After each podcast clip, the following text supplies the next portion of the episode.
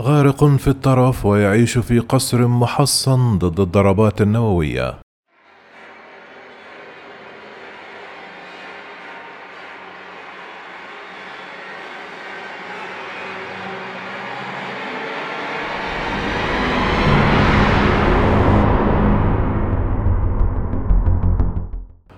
رغم ما يعانيه الشعب الكوري الشمالي من مجاعة لا يكترث الزعيم كيم أونغ. بالمعاناة ويعيش حياة الطرف. كذلك ذكرت صحيفة سن البريطانية أن ثروته بلغت بنحو خمسة مليارات دولار ويحب التباهي بمقتنياته مثل معظم المليارديرات من أساطيل السيارات الفاخرة والقصور المترامية الأطراف وأفضل المأكولات الشهية التي يمكن أن يستوردها بشكل غير قانوني.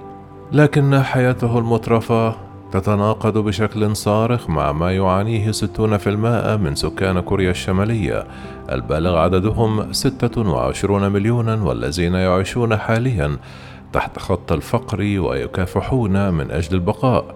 وفقا للصحيفة فإن كيم يمتلك 17 قصرا في جميع أنحاء كوريا الشمالية. بما في ذلك قصر يضم مهبطا للطائرات بطول 500 متر في وانسان. وبالرغم من ذلك فقد انتقد زعيم كوريا الشمالية كيم جون أونغ مسؤولون بارزين بسبب أوجه التقصير التي تسببت في أزمة كبيرة لم يحددها تتعلق بكوفيد 19 وذلك حسبما ذكرت وسائل إعلام رسمية في البلاد.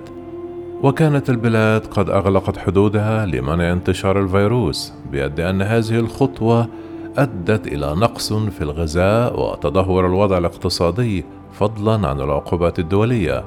كما اعترف كيم سابقا بأن الوضع الغذائي مضطرب وطالب المواطنين بالاستعداد لأسوأ نتيجة على الإطلاق مشيرا إلى مقارنة بمجاعة مهلكة شهدتها البلاد في تسعينيات القرن الماضي. أما مقر إقامته الرئيسي فيقع في عاصمة البلاد بيونغ يونغ ويخضع القصر الذي يمكنه التصدي لهجوم نووي للحماية من قبل وحدات عسكرية متعددة إلى جانب سياج كهربائي عالي الجهد وحتى حقول ألغام. كما يضم القصر محطة قطار خاصة أسفله وبه أنفاق تربطه ببعض قصوره الأخرى. وعندما يود كيم قضاء العطلات يكون ذلك في جزيرته الخاصة.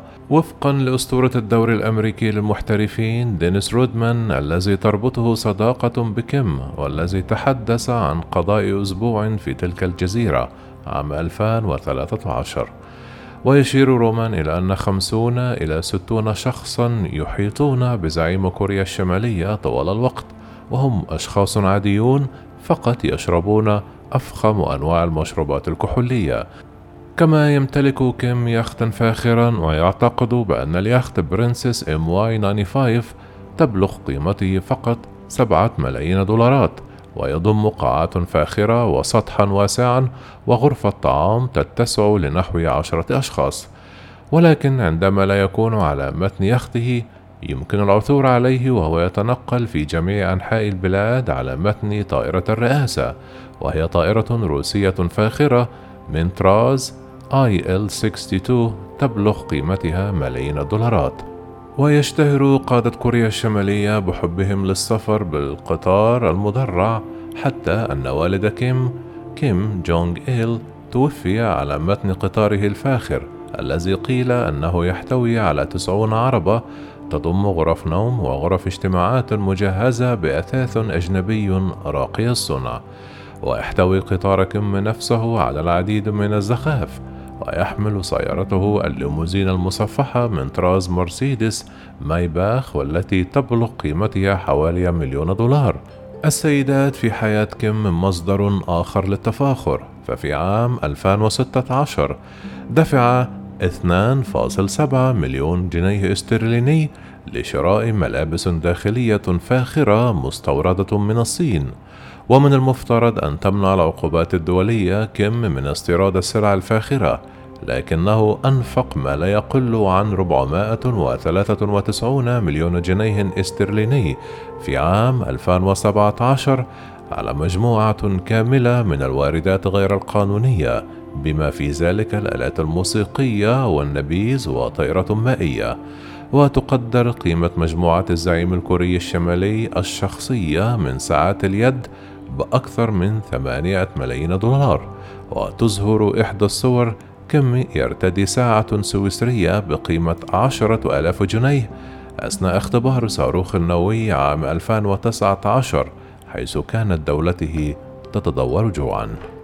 جدير بالذكر أن كوريا الشمالية أقرت مؤخرا قانونا جديدا شاملا بهدف مواجهة النفوذ الأجنبي ومعاقبة أي شخص يضبط بحوزته أفلام أو حتى ارتداء ملابس أجنبية. كما ذكرت هيئة الإذاعة البريطانية بي بي سي أن القانون الجديد يتضمن مجموعة من العقوبات ضد قائمة الممنوعات في البلاد. ووفقا للقانون الجديد يحكم على أي شخص بالموت في حال حيازته مواد إعلامية ترتبط بكوريا الجنوبية أو الولايات المتحدة أو حتى اليابان. تقول يون ميسي أنها كانت في الحادية عشر من عمرها عندما حضرت إعدام رجل بعد القبض عليه يشاهد دراما كورية جنوبية وأمرت السلطات الحي بأكمله بمشاهدة عملية الإعدام.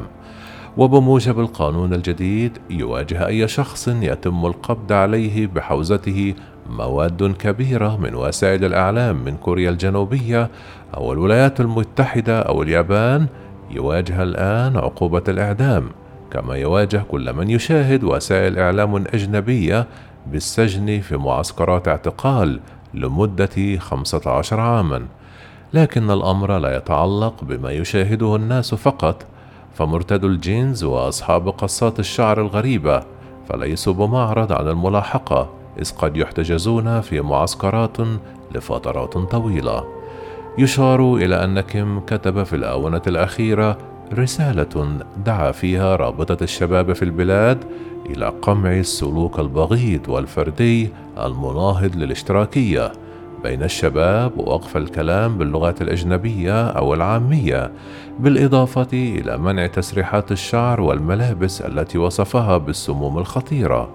كما ذكر موقع NK News المعني بشؤون كوريا الشمالية والذي يصدر من سول خبر القبض على ثلاثة مراهقين واحتجازهم في معسكر إعادة تثقيف وذلك بسبب تسريحة مثل فنان البوب بالإضافة إلى ارتداء سراويل الجينز يرى محللون أنه يحاول منع وصول المعلومات الخارجية إلى شعب كوريا الشمالية حيث تزداد صعوبة الحياة في البلاد.